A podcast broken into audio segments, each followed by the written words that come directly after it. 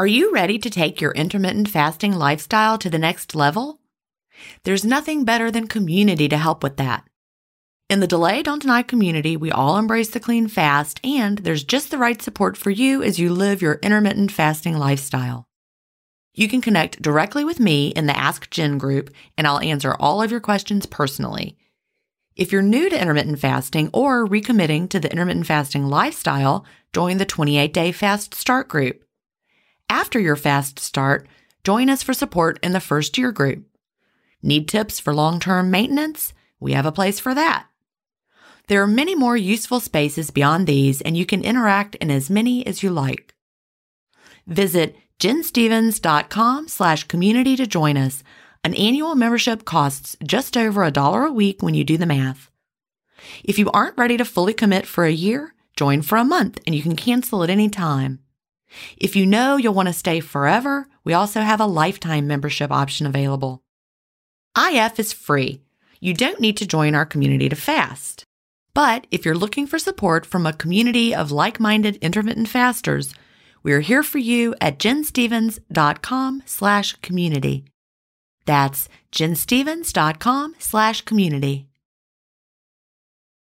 Achieving my long term goals is more about creating healthy habits and less about quick fixes. And that's why I love both intermittent fasting and daily harvest. Tim Spector, a gut health expert and founder of Zoe, and Dr. B, gastroenterologist and author of Fiber Fueled, recommend that you aim for at least 30 unique plant foods per week. Daily Harvest helps make it easy. One of my favorite options is the sweet potato and wild rice hash harvest bowl. With Daily Harvest, I'm getting tons of plant based options built on organic fruits and vegetables that are easy to prep and free of weird ingredients such as fillers, seed oils, and added sugars. Create healthy habits that last with Daily Harvest. For a limited time only, go to dailyharvest.com slash ifstories to get $30 off your first box plus free shipping. That's dailyharvest.com com slash IF stories for $30 off your first box and free shipping. Dailyharvest.com slash IF stories.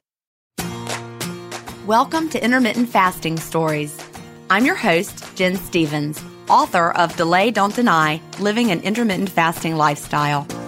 I lost over 80 pounds thanks to intermittent fasting after learning how to delay my eating rather than deny myself the delicious foods I want to eat. Now, Who's ready to hear an inspirational intermittent fasting story? That's why we're here. So let's get excited to talk to today's guest.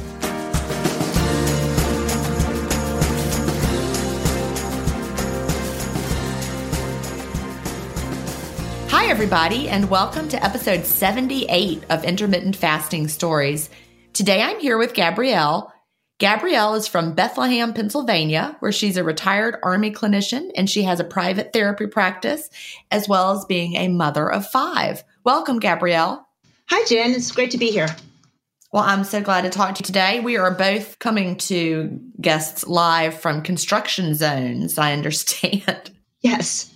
I'm having work done in my house. You're having work done in your house. So, everybody, if you hear hammering or sawing or crashing in the background, just ignore it.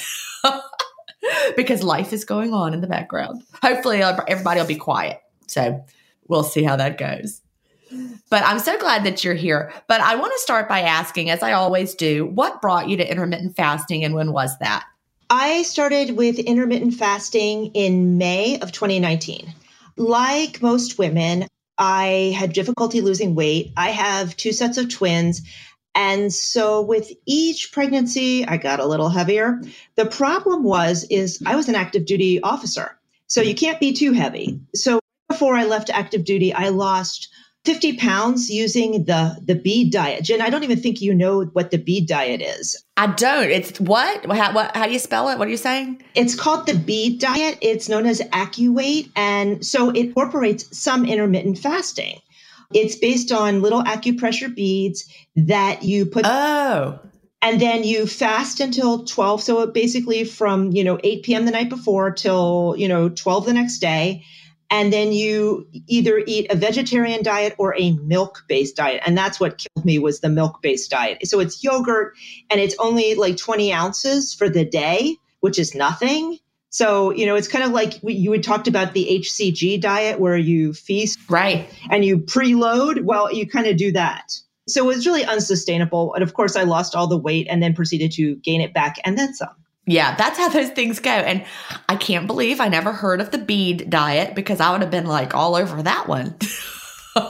I think there's somebody in the Facebook group who also did the bead diet with similar results. And it seems to be really popular in New York and New Jersey. Ah, okay. And you know, it's and in some ways it's nice because it's you know food that you buy from. There's no special foods. You buy everything from the supermarket, but it just you know nobody can live on maybe like 300 calories a day. Oh gosh, no. Mm-mm. And you know, how long were you able to stick to that? Because I, I, you know, you know, I did those restrictive things. I've talked about them. I mentioned it in Delay Don't Deny, but my body couldn't take it for more than like three weeks, and then it would rebel. Joe, I'm going to be embarrassed to admit that I did it for six months. See, you're this is the thing that I've heard from a lot of people who have more willpower than I did because I just couldn't do it. I tried and tried and tried, and then I felt like a failure because I couldn't do it. But then I guess I was listening to my body. I don't know, but I have admiration for everybody, which is it sounds might it might sound kind of twisted, but you know I admire anybody that could stick to it more than I did because I just couldn't. Does that make sense, or am I sounding like a weirdo? Yes. No. So I tried to go back to it. You know, we we retired from the army and we moved back to Pennsylvania. I am from Bethlehem. And I was like, oh, you know, I'll just do this again. I never could do it again. I don't yeah, know. Yeah. Maybe it's Pennsylvania food. For all your listeners from Pennsylvania, you know what I'm talking about. And it's like the South. My husband's from the South, and I actually lived in Augusta. Oh, you did? At Fort Gordon?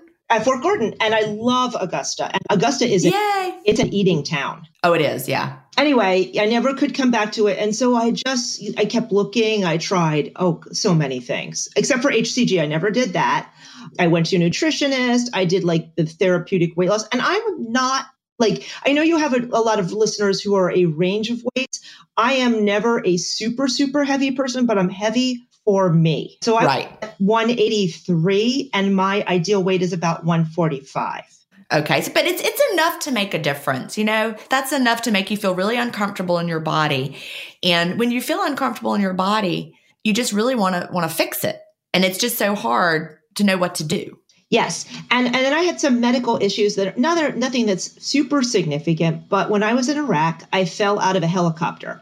It sounds much oh, gosh. than it was. I mean, when you load in a combat zone and you're loading an aircraft, you do it with the lights out because you don't want that aircraft to be a gigantic target on the on the runway.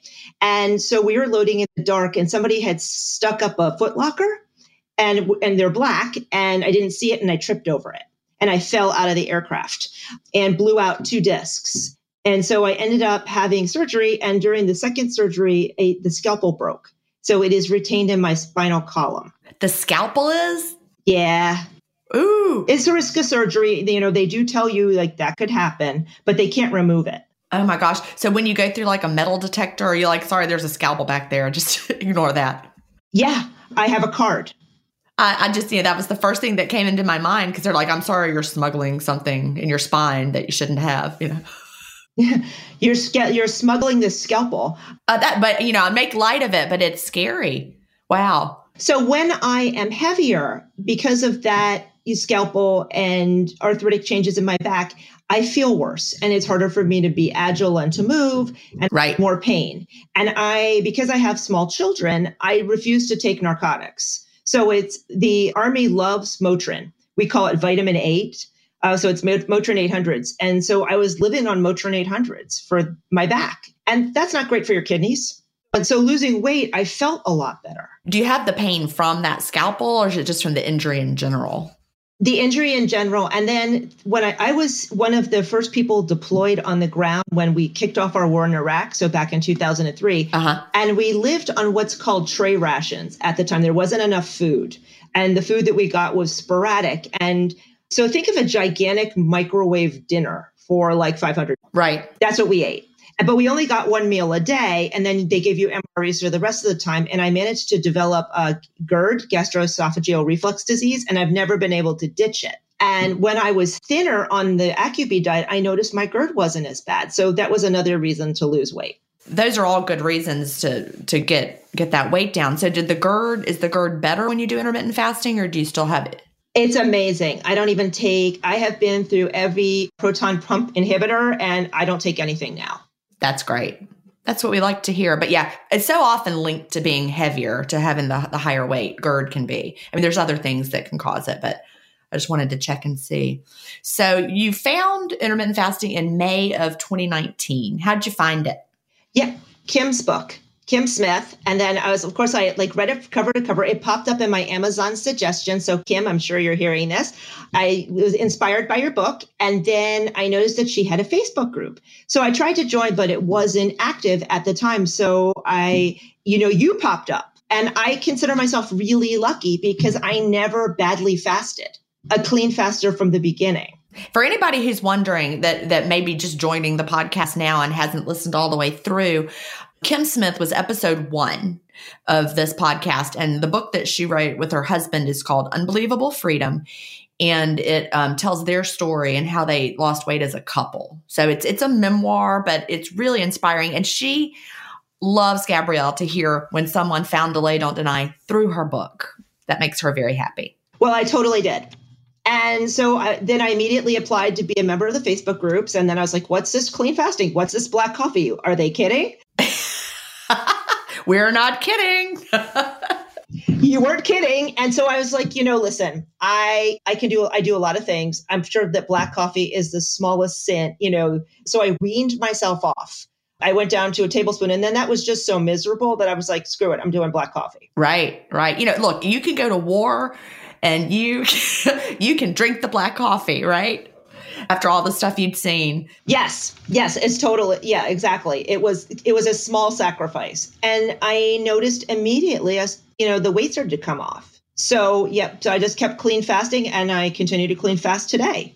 When the weight started to come off, how quickly was it for you? Because you know a lot of people are just starting off at, at, at, any time, and they're they're new to intermittent fasting. And so, what was your experience when you first started with that? It's not fast. Like you know, I know it's a diet with a side effect of weight loss, but it wasn't slow.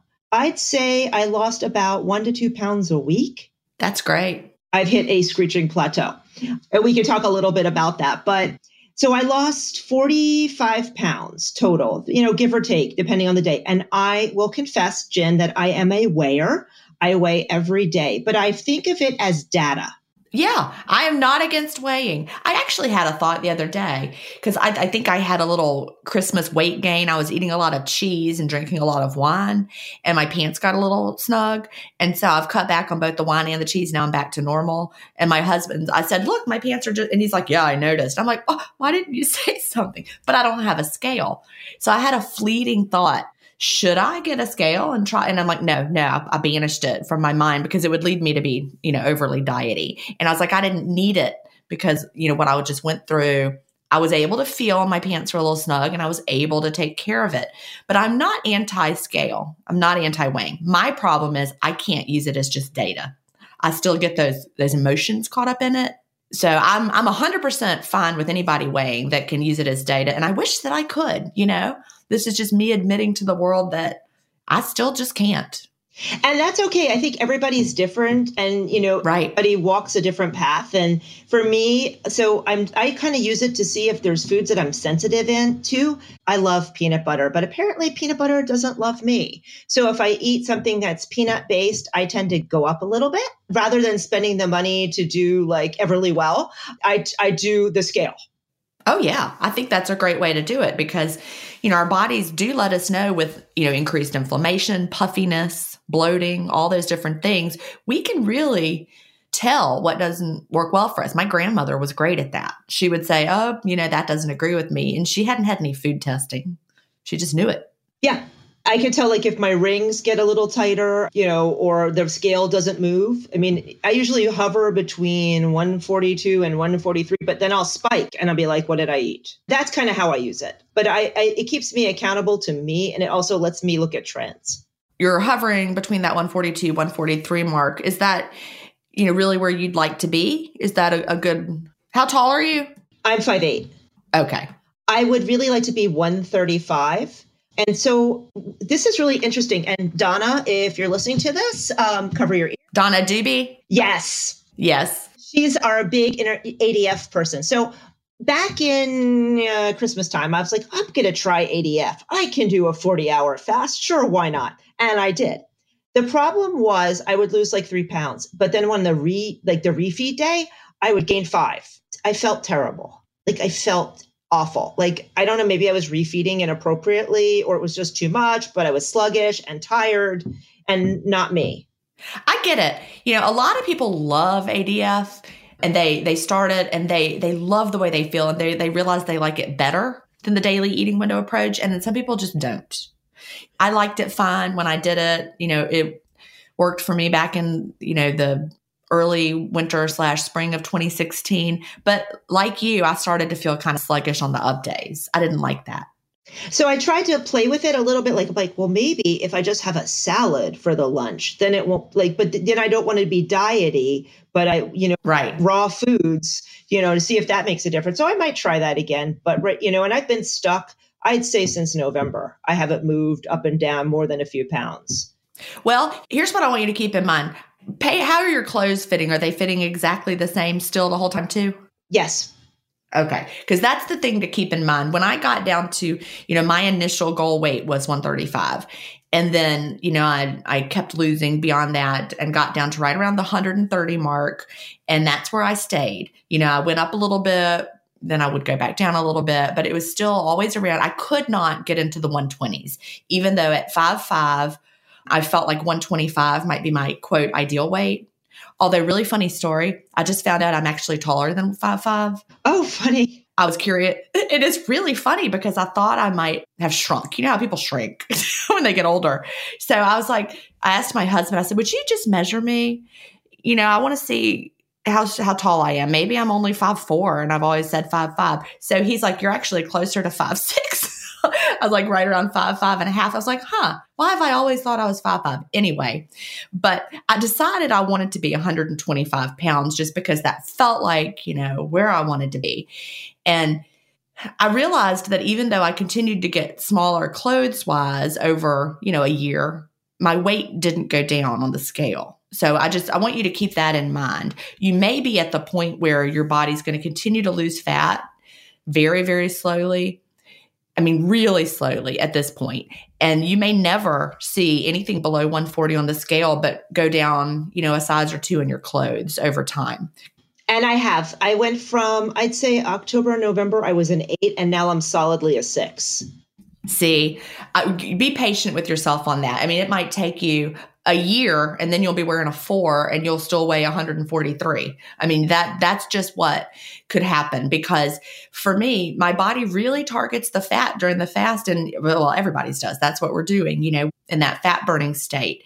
But i know that you're active and i'm active so we we still do build some muscle. So just be aware of that let it happen slowly. Because what is your goal size? Your goal, like, forget about the scale. Who, like, let's say it never went down another pound from where you are. What size would you like to be in clothes? I'm thrilled to be a six. My goal size was an eight. So when I left active duty, I actually took a job for a short period of time as a government employee running a department for a friend of mine. And I bought all these beautiful clothes and they were a size eight. And I was like, oh, it's my dream size. So I saved all the beautiful clothes. They're all from Boden. I'm like, oh, I'll wear them again. Now they're too big. When you wore them the last time, when you were a size eight before, when you bought those clothes, how was your weight? I'm just trying to get a comparison because I have found I'm smaller at the same weight than I was in the past. Does that make sense? One around 135. So see, those size eights were fitting you when you were 135 now you're 142, 143, and they're too big. Yes. So my lesson for you today is get away from that scale number because I had to do it too. And that is why I didn't get a scale, even though I was curious. even, you know, it's been long enough. I, I, you know, I thought maybe, maybe I could be okay with the scale again, but then I really thought my way through it and said, no, I don't want to see, like, what if I got on the scale right now and my weight said 135? You know, what I, I'm, I'm going to tell you what would happen. I would start to think dieting thoughts. Even now, even though I'm sitting here in my size zero jeans, if that number said 135, I would freak out. I would try to diet. I would be like, oh no, that's not okay. I need to lose five pounds right away. But I don't. That, that's a good lesson for me. And i think that's that's really important for me to keep in mind and not to be so i i, I hate to say like you know data driven and unfortunately right. or fortunately however you look at it i love the happy scale. Oh yeah. I love happy scale. I bought an ipad just so i could use happy scale. Well that's great. Well russ shanahan the creator of happy scale will be happy to hear that you love his app. I do love it it is a great app. Yeah, so that's kind of where I am. But I really did, I enjoyed the entire fasting day, but I do like eating dinner with my family. I feel that it's appropriate, it's important for me to model good food behavior around my kids. How old are they? So my twins, my younger twins are seven, and my older twins are nine. And then my stepson is 27. Okay. So, yeah, you've got some young ones around there. So, definitely, I can understand how you want to model the good eating behavior for them and show them that when you eat, you eat well. Yes, and I also have stopped. So we, uh, you know, I see this on the boards occasionally. I've stopped pushing them to eat. I have one child who's just not an eater, and she likes breakfast, so I let her eat as much as she wants at breakfast, and I try not to stress the rest of the day. I provide, you know, a lunch, I provide a snack, but if she doesn't eat it, I don't freak out about it. I think that's the best way to be, honestly it took a while. It took a little bit of work because you know we're so indoctrinated to you know have to have three meals a day, and especially for growing children. And so we just make the healthy food available, and if she chooses to eat it, great. Yeah, children are born with those natural signals to stop eating, and we just. I just remember the same thing of when I was the mom of young kids. Come on, eat this. You need to eat it. You're going to be hungry. Yes. And, you know, I come from, you know, two cultures, a Pennsylvania Dutch culture where you don't waste. And then my dad is Jewish. So it's all about the food.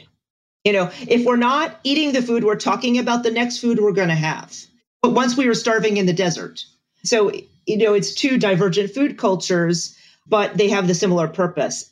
And my mom was a finish the plate type of parent. And I right. a lot of my disordered eating, or not disordered, but not listening to hunger cues comes from that. You know, I still struggle with that. You know, I again, I'm admitting all my struggles today, but I do still struggle with finishing my plate when I know that I'm full. And so I've started serving myself a little bit less, just a little bit less. And I think it's helping because if it's on my plate, I'm, you know, even though appetite correction says, hey, stop eating that, it's hard not to finish that plate, right? It's it's very hard it's very hard and one of the things that's been healing for me is to know that if i want it i can put it away and come back to it at my next window which i yeah. never considered before the group so the facebook groups have really helped me with that i'm like oh i'm just going to put this away and and I, then chances are i'm going to forget about it but that i know that it's there if i want it Right. That's a, a great way of of keeping yourself on track. Like for me, serving myself a little bit less, and then knowing I can have more later if I want to, if I'm still hungry, but I never am. You know, that's always enough. I don't need to go back and have more later, but it's there if I needed it. Yes. And I, and I struggle too with appetite correction. Sometimes I don't listen to myself as much as I should. Right. I really try to pay attention to that. And that's all growth that has happened to me in the last six months. Yeah. You know, and, and like I just admitted, I don't always listen to it either because it's really a challenge. You know, you've waited all day, you've got this delicious meal. The process of eating is enjoyable and you want to prolong that experience.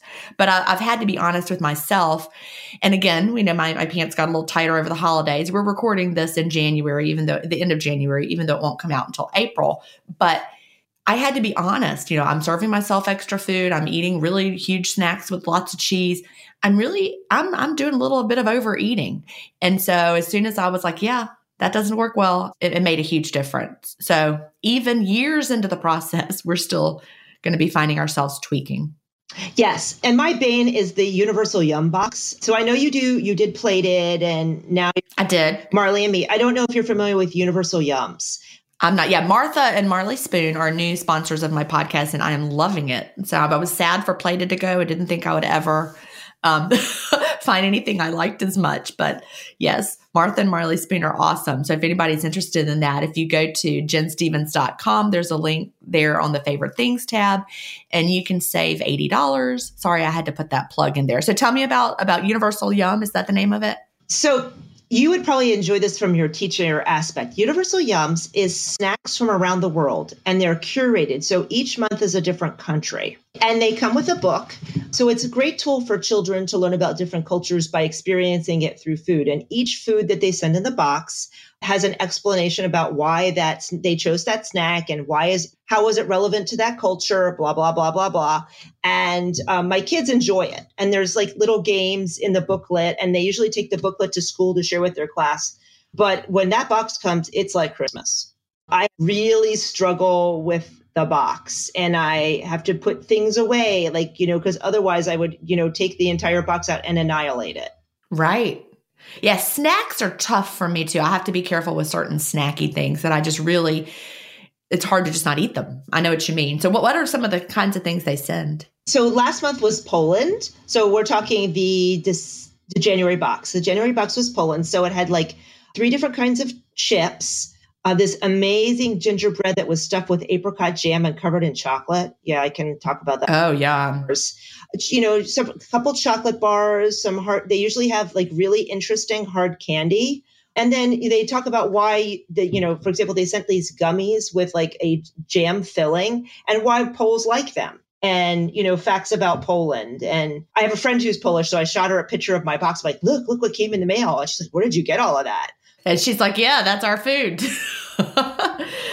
that's our food. It has like a recipe in it, like how to make pierogi, which we in Eastern Pennsylvania love our pierogies. We eat them at football games instead of fries. And for your listeners who do not know what a pierogi is, think of a gigantic ravioli stuffed with like potato and cheese or sauerkraut. Yeah, I've had those. Yeah, they're really good.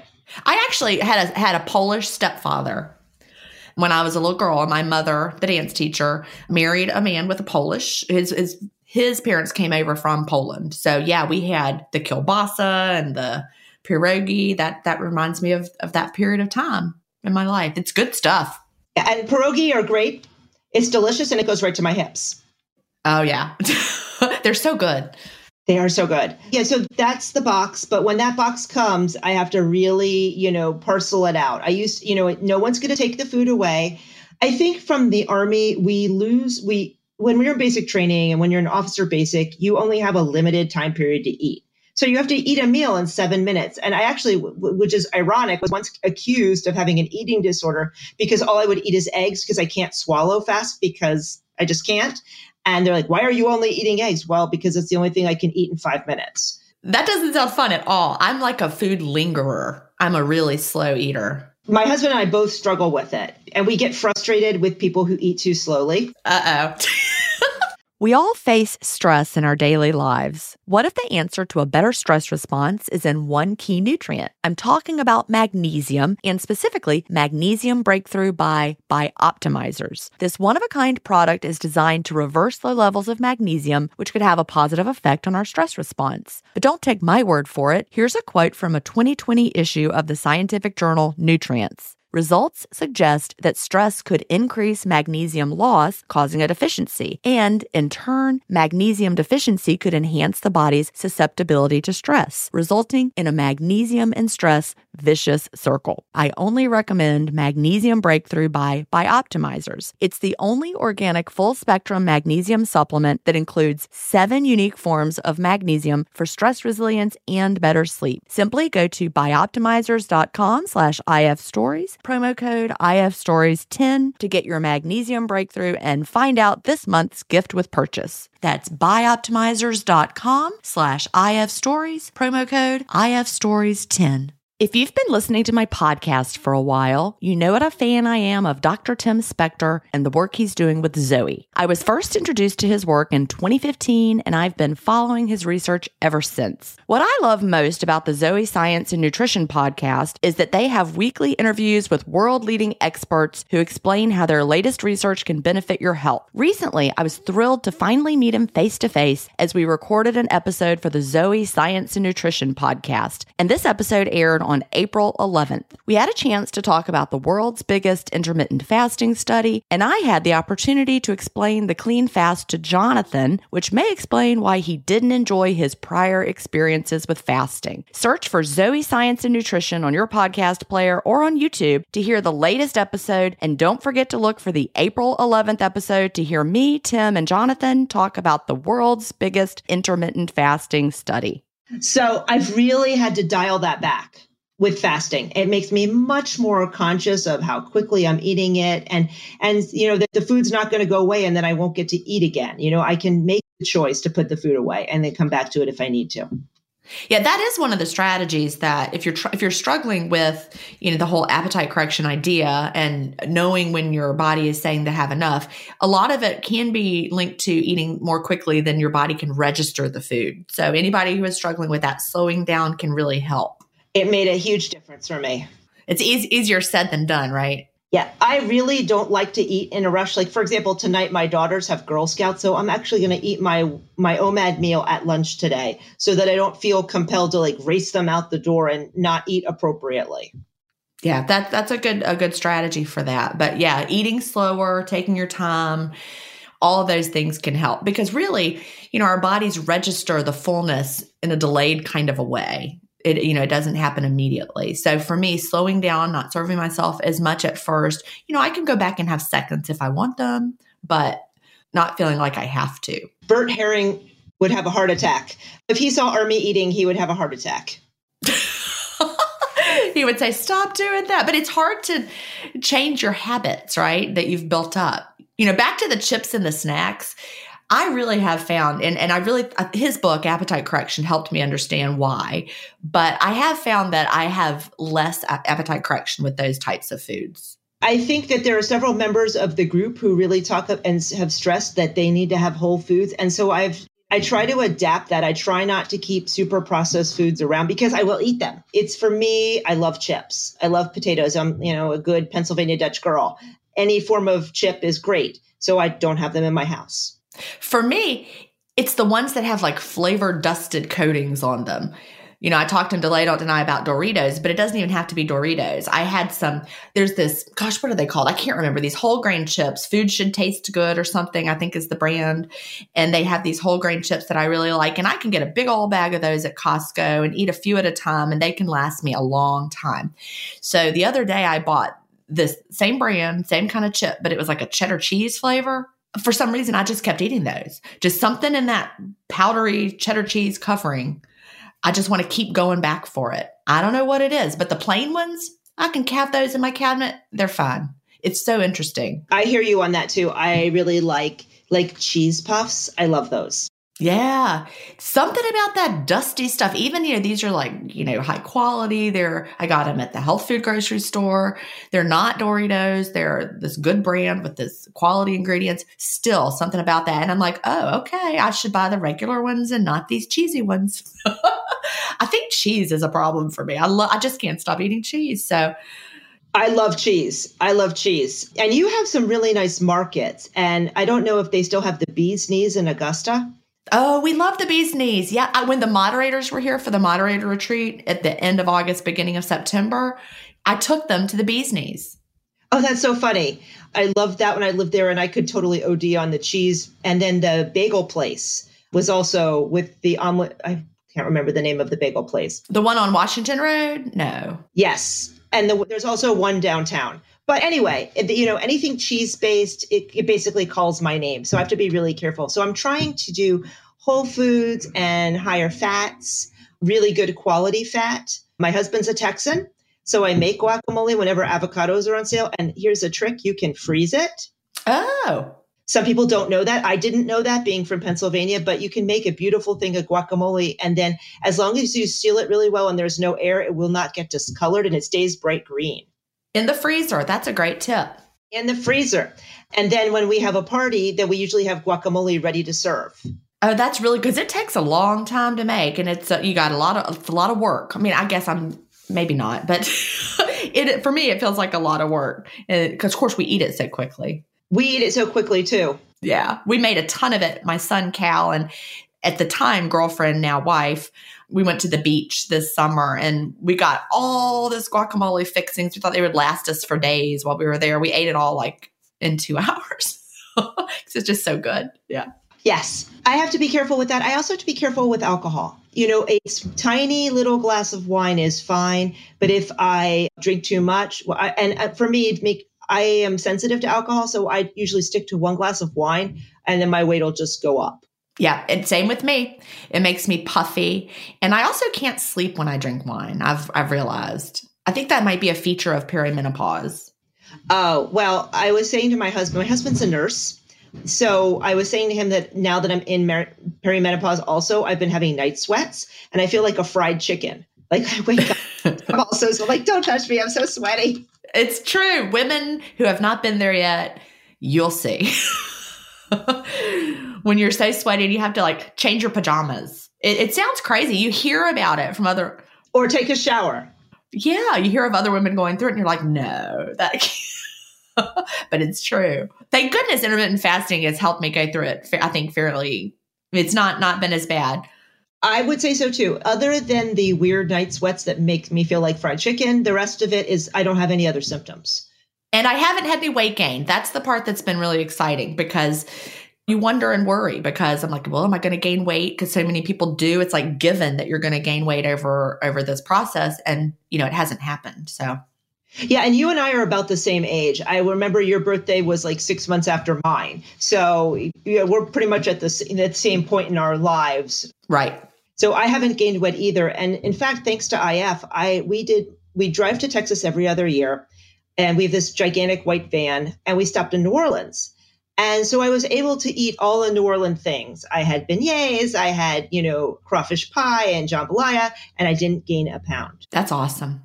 I was so excited when I came home and I was like, I lost two pounds. Yay. it just feels too good to be true sometimes, doesn't it? It really does. Now, I don't know if I could go on the cruise and, you know, not gain. I think that I really have to be an OMAD person, but, you know, I enjoy what I enjoy at my OMAD meal. I don't restrict. And see, you you might gain on the cruise, but it, it comes off pretty quickly. For me, it's always it's very a lot of bloat and puffiness and water retention. Like we were driving home from the last one, and I was looking at my feet. You know, my ankles were really puffy. I think a lot of it is also from the water on the ship. Oh, okay, that makes sense. Because they like desalinate it, but it's anyway. I, I a lot of us have that that puffiness thing that goes on, and but it goes away pretty quickly. And by the last day, you're like, I don't want to drink. I don't want any more food. I'm just going to not eat right now. and it feels so good to get back to the fasting. Maybe someday when my kids are big, I'll be able to go on the cruise. Nobody wants to go on a cruise like that with two sets of twins. Trust me. Well, you know what though? You might be surprised because my boys, when we would cruise when they were younger, they loved it. It depends on you if they're outgoing, if they like to meet other kids. Because my my older one, especially, by the end of the cruise, he knew every single kid on the ship even you know in, in his teen years he'd be like running with this pack of teens and having so much fun. They have really good kids programs on the cruises. For anybody who's not sure we have um, delay don't deny an annual cruise. We're going to be going on our third one in june of 2020 and our next one gabrielle's actually out of new orleans. We haven't really publicly announced it yet but in 2021 we're going to sail out of new orleans. I could also, you know, Shanghai my sister-in-law into taking the kids for the time. Well, that would even be better.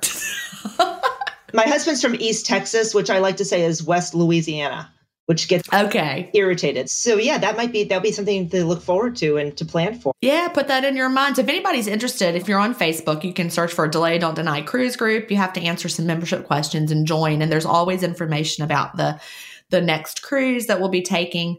Anyone who's listening to this now in in April of 2020 there's probably still time. As long as there's still room on the ship you could sign up to go.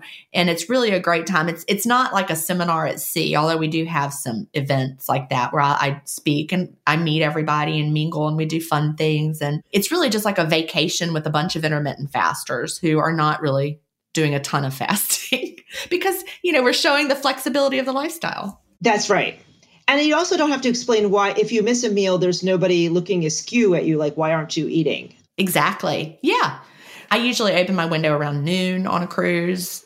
And then, you know, I have some kind of lunch, some kind of dinner. It usually ends up being a two meal day with plenty of drinks in between. But like I said, by the end, yeah, I'm over it. And I'm like, all right, I've had enough. And that makes sense to me. The other thing I wanted to talk about a little bit is my husband and I are both healthcare providers. So occasionally have the opportunity to bring up IF in our practices.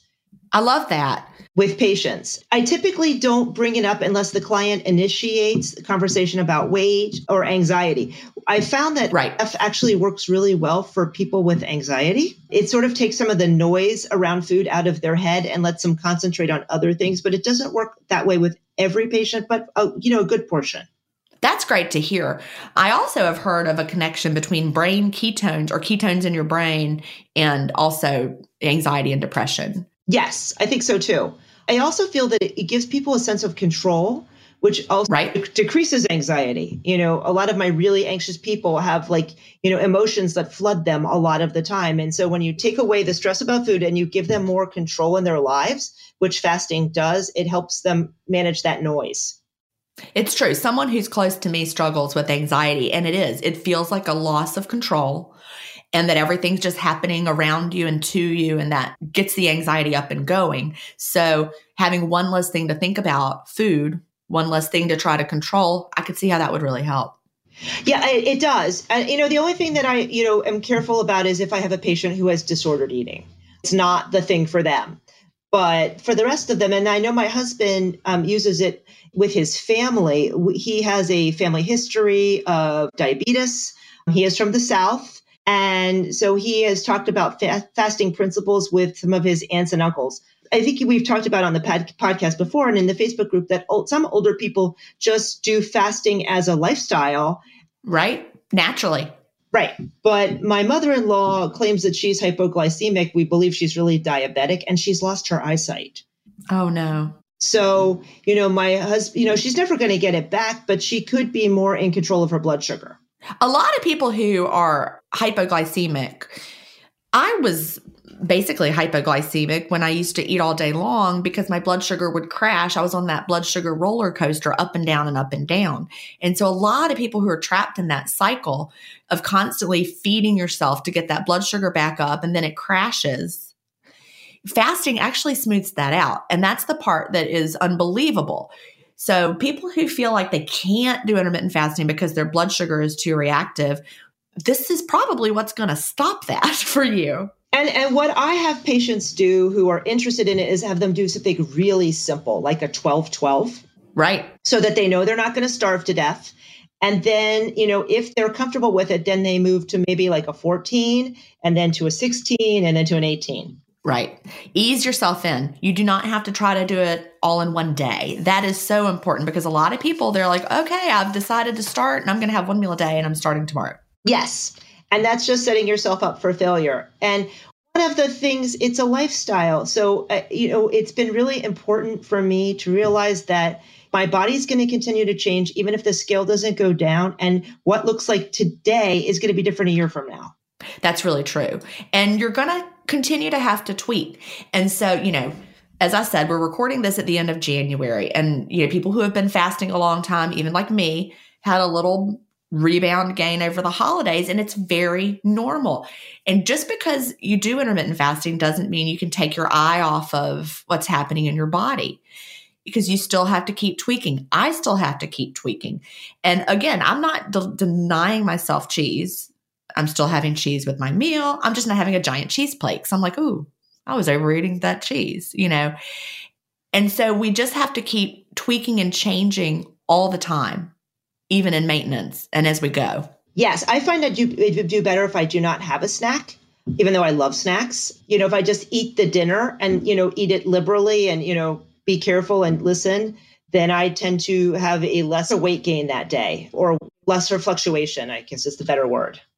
That makes sense. And it's really important. You know, everybody needs to figure out how they feel best. For me, I have to snack first because I can't eat enough in one meal. Like if I don't snack, I get full really fast from the meal. And then later, I'm like starving and I can't sleep. But I'm at a different point. I'm not, you know, trying to lose weight right now. So, no, you're doing great. I mean, and it's very inspirational. I love when people post the pictures in the Facebook group. That's my favorite. Me too. I love it. the transformational pictures or even, you know, maybe they're not done yet, but you know, there's so much of a change or and especially the behavioral health changes. I love to hear about that. Yeah, I think so too. And the fact that people just feel so much better not only physically but the mental emotional side of things like you're talking about that you're you're seeing with your patients. Yeah so the sense of control and the sense that they don't have to spend $300 on jenny craig or nutrisystem. They, they have all the tools they need right in front of them. Exactly. Although fascinating side note here. Have you been watching the new commercials for Jenny Craig that have come out over the since the holidays? They're matching you with your DNA profile or something, which I was like, awesome. They're getting it a little bit. No one size fits all way. I, that actually, I mean, you know, I'm not going to recommend people go do one of these weight loss programs because I think you should do intermittent fasting. But the fact that they are doing some sort of DNA analysis and then matching the foods to your results I'm like, that is such a positive step. It is. That's really exciting, and it sounds like they've they sort of gotten on the trend. I did the food profile, sort of like what you did, the food DNA, and I think yeah. we may be like sisters from another mother because mine is very similar yours. You know, I have a lot of British Isles in my past. You know, I like my bread. I gain weight on keto. I'm probably the only person in America who doesn't do keto. No, me too. Well, you know, me too, because too much fat doesn't work well for my body. And, you know, we've gotten that whole eat more fat, fat is good. You can't overdo the fat. But that is absolutely not true for my body. If I overdo and eat eat too much cheese, I mean that's a very highly concentrated source of energy. It's too much food. Yes. Yeah, I have the same problem and I have to be careful of that and be aware of that. And interestingly enough, some vegetables don't seem to like I will if I eat a lot of broccoli, I will gain. So that's that's interesting. When I talk about using it as a tool, is like, oh, I seem to maybe it's inflammation is probably what's going right. on. Like, oh, I'm inflamed by broccoli. You know, where I don't have a lot of discomfort. Like my mom is very sensitive and she's like, oh, I ate this. And, you know, now I'm going to be laid up for like a week and a half. I'm not that person. I have a stomach of steel. So I don't have the cues that, you know, certain people who could say that doesn't agree with me. All I know is that my weight changes you see it puffing up. Yeah, that's a great I way. Up. Yeah, for me, it's chicken that does that, but I still eat chicken every day, like all the time. Not every day. I eat a lot of chicken just because it's an easy protein, and my husband really likes it, and I like it too. But I do puff up a little bit from chicken. It's all about you. And I don't remember who it was, but one of your guests, you know, talked about like, well, you know, what I did is not relevant to you. And I remember hearing that and thinking, well, that's kind of harsh. But then I was like, you know, she's right. It is, it's everybody's journey is individual. Yeah, because to say that broccoli is does not work well, you know, you could write a diet book that ca- call it the end of broccoli and tell everybody not to eat broccoli because you know you've noticed it makes you puffy, but that wouldn't be relevant to other people. Exactly, and I love broccoli, but I just when I choose to eat it, I know that I'm going to react in a certain way. And you know, other people would read your book, The End of Broccoli, and they'd be like, oh my God, that's exactly how it works for me too. They'd be like, this is the best program ever. It's the, you know, I'm making a joke there, but you get my point. I totally get your point. Well, it's it goes also back to um, when we were talking about coffee. So you were saying that you can't go to Starbucks and have the nitro. I don't react to nitro, but I react to Wawa coffee which if you see the Northeast, you're like, oh, that's terrible. You know that you, everybody loves Wawa. I can't have it. Right. That see, but we, we, once you know what the clean fast feels like, you know when something doesn't work for you. And people often ask, you know, how do you know? Let me take a minute to explain it very quickly. When I have, and, and tell me if this is how it works with you with the Wawa coffee. When I have the Starbucks Nitro Cold Brew, they actually say on their t-shirts that they're advertising creamy without cream, sweet without sweetener. So when I drink it, my brain's like, ooh, this is sweet and creamy. And so my body releases insulin. And what does insulin do? Well, we know from knowing what happens with diabetics, insulin lowers your blood sugar like it's supposed to do. So because my blood sugar is, you know, cruising along at a normal range, then the insulin release causes my blood sugar to crash. I get really shaky and starving and ravenous. I would not notice that, however, if my blood sugar were not at a normal range. Like for the people who have really high blood sugar, you might not notice it going down. So that's the little caveat I like to put in there because people are like, well, I drank it. It didn't make me feel that way. Well, maybe it lowered your blood sugar, but you didn't notice. Does that make sense? Yeah, that's really important. I actually never considered that, but that makes perfect sense to me. So when you drink the Wawa coffee, is that what happens to you? I get really hungry really fast. And then I'm like, I will white knuckle it. I usually do a 24 window. So, you know, I fast for 20 hours and eat for maybe two. So it's not even accurate to say four, but 22, but I eat at the 20 hour mark. I just have a shorter feeding period. And yeah, I am white knuckling it and I look like I'm going to die. Yeah, yeah. I've had that happen two other times, not just at Starbucks, but it happened one time at a McDonald's and it was very obvious. And it happened one time at my son's college graduation. It was just whatever they were serving there. And you, it's really striking. I mean, I drink coffee every day of my life and I don't feel that way. But when it happens, you're like, okay, my blood sugar's crashing.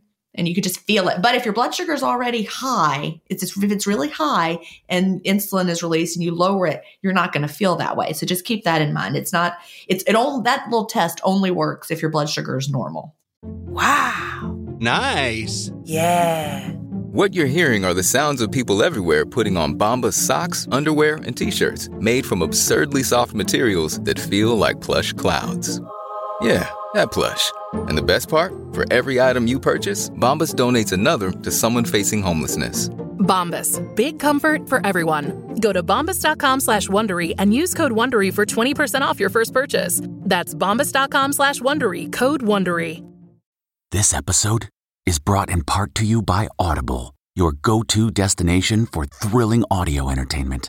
Whether you're looking for a hair raising experience to enjoy while you're on the move or eager to dive into sinister and shocking tales, Audible has an exclusive collection of thrillers from best selling authors that will keep you on the edge of your seat. Like James Patterson's first audio only thriller, The Coldest Case. Experience stories like never before where every chilling detail is brought to life by captivating sound design. Plus, as an Audible member, choose one title a month to make yours forever. And now, new members can try Audible free for 30 days. Just visit audible.com slash WonderyPod or text WonderyPod to 500, 500. That's audible.com slash WonderyPod or text WonderyPod to 500, 500. Okay, that's really helpful. I'm going to save that one and file it away in my toolkit. Oh, and that's one of the things I love about the Facebook group is I'm always learning new things. Yeah, me too. I just think back to what I didn't know. Like even when I wrote "Delay Don't Deny," I didn't know that all back then. it's kind of embarrassing to admit. That makes me feel good. Well, we're always ever evolving and we're ever learning. And truthfully, some of the things that I didn't know back then, nobody knew them. Well, I mean, I guess scientists knew them, but no one was talking about them to the degree that they are now. Like, for example, measuring your ketones. People are still learning about all that. That wasn't, people haven't been doing that for, for a long time. Oh, it makes sense. I still I had gestational diabetes with both my pregnancies because I was carrying fraternal twins with two placentas. And so I found my blood sugar kit from my pregnancy the other day when I was cleaning out my closet. I'm like, oh, I should start checking my blood sugar just just as a self reflection tool. So yeah, that's something interesting to know. It is fascinating, and I. If it were easy to get one of those continuous blood glucose monitors and you didn't have to get a prescription and go through all that, if you could just order one and get it, I would have done that already. But I'm fascinated ever since I saw that video about, I have it linked in Feast Without Fear that shows that we all have a personal glucose response to foods that, you know, not just, you know, the glycemic index shows what happens to everybody, but your reaction is going to be different from mine. And so figuring out what foods cause your blood glucose to spike could let you know what foods don't work well for your body. That's really cool. And I love that I just learned that. So I'm going to definitely try that out. Yeah, because some people, for example, like like they had these test groups of people, and they would feed some of them, and they fed them the same foods, but some people would respond, for example, to white rice badly, whereas other people, white rice was just a barely a blip for them. And so they're like, oh, it's not the same for every person. It has to do with your genetics, it has to do with your gut microbiome, but you know, if anybody says, oh, well, of course white rice is bad for everybody, well, not everyone has the same response to it. So, this whole idea that we respond differently to different foods, I think is really, it, we're on the cutting edge of it. And eventually we'll all just assume that everybody always knew that. But right now we don't, but we're getting there. I have learned so much about my body through this process that's it's actually been invaluable it's very transformational. I never thought that fasting would teach me so much, but yet it does. It, well, I think it eliminates a lot of noise and allows you to sort of distill down you know, how you react to things. Especially for people like myself who don't have a lot of cues otherwise, like I don't get stomach upset or, you know, I don't have restless leg. So it, it's been very helpful. It's really helped me a lot. And and even, you know, knowing how you react to something at one point may change. For example, the wine, it's not working for me well in this season of my life. And a lot of women who have, you know, I've talked about it in the Facebook group, a lot of women who have already gone through menopause and they're on the other side, they're like, yeah, that was like that for me, but now it's better. So maybe one day I'll be able to have a glass of wine every night and sleep. But now is not that time. I do enjoy wine. Oh, here's a funny story. I decided that I would try some non alcoholic wine because I was like, I just really miss having a glass of wine with dinner. That was no bueno. Nope. I did not like it. So the army, when we're deployed, they like what we refer to as near beer, which is not Yeah. or not with alcohol. It's yeah, I have the it's terrible. I'm like, apparently the alcohol is part of the flavor that I really enjoy. So nope. I actually poured it out. I tried it, but it, you know, it was in the glass. It was beautiful. It was a Cabernet. I was like, this is going to be fab. No, it was not fabulous. Oh well. Yeah. Sleep is more important. Sleep is important. And when I do ADF, I don't sleep as much. And so I start my day. I see patients from overseas. So I start my day at 5 a.m. I see my first patient at 5 a.m. And so I do five and then six. And then I take a break for getting my kids up and out the door and breakfast. And then I don't come back to patients until, you know, 11. I'm exhausted by nine. If I lose that ability to sleep, I just am not as functional a therapist in the mornings. Right. That's key. So, yeah, sometimes we have to make tweaks and changes in certain seasons of our life to get that sleep that we need. So, Exactly. so you talked earlier about pain, that you struggled a lot with pain in your back. How has intermittent fasting helped that? I think that so the decrease of inflammation has really decreased my pain. I used to really like be stiff. I mean, of course, I'm never going to get rid of that scalpel. I have a spinal stimulator. I don't like it, so I typically don't use it because I would find I don't know if you're familiar with it. It's like a black box in your back and then it's it's electrodes and they emit an impulse that disrupts a pain mechanism. But the problem I had with mine was I'd like go to the dentist and it would like start zapping me, even though I thought I Oh, no. and I'd be like laying there like jerking around. And mine is probably a pretty severe story. So I just stopped using it. And I don't really need it. I don't need my vitamin M, my Motrin. I do pretty well. I you know, there's some days where the weather is cold. I become more sensitive to cold in my old age, but you know, I feel 100% better. I'm fluid, I'm flexible, I can run around with my kids. I can chase them. So, you know, it's all good. And I think that IF is really that's what it's done for me. That's fabulous. Well, we are almost out of time. So, what would you tell someone just starting off with intermittent fasting, or is there anything you wish you knew when you had first started? Well, I was really blessed because I didn't know, I knew immediately about the clean fast. I would say, really listen to your body. You know, your body is going to tell you what it needs, and your job is to figure that out. And, but it's not an overnight process, it's ever evolving. Your body will change as your life changes. Uh, like we talked a lot about menopause, as you go through menopause, things change. So you may have to readjust and continue to tweak but your body talks to you and you know you can figure out what it's saying that's like most of the battle and i would also say be kind there is you know a lot of times we'll like we'll see people say things like oh, i slipped up oh i ate two meals a day instead of once you know tomorrow is another day you could just go back Yeah. to it life happens you know i know every Yeah. day is not a festival some days you have more social stuff than others you just adjust and you keep going you keep putting foot one foot in front of another and there is no failing I love that because people are often so hard on themselves. You know, we see it every day in the Facebook groups.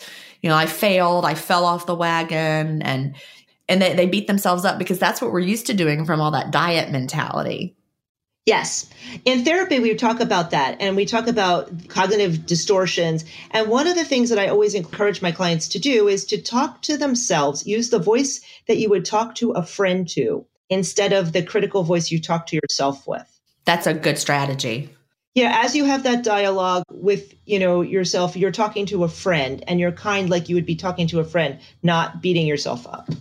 Well, on that note, Gabrielle, thank you so much for talking to me today. And I really enjoyed hearing your story. Thank you, Gin. It was a pleasure talking to you too.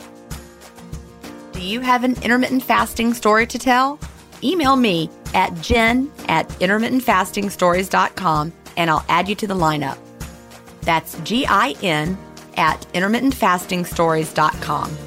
The world wants to hear your story.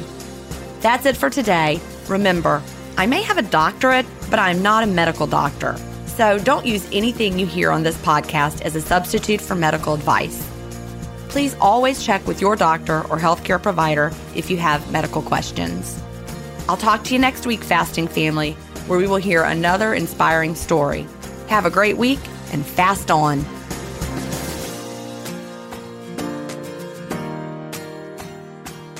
Intermittent Fasting Stories is edited, mixed, and mastered by Resonate Recordings.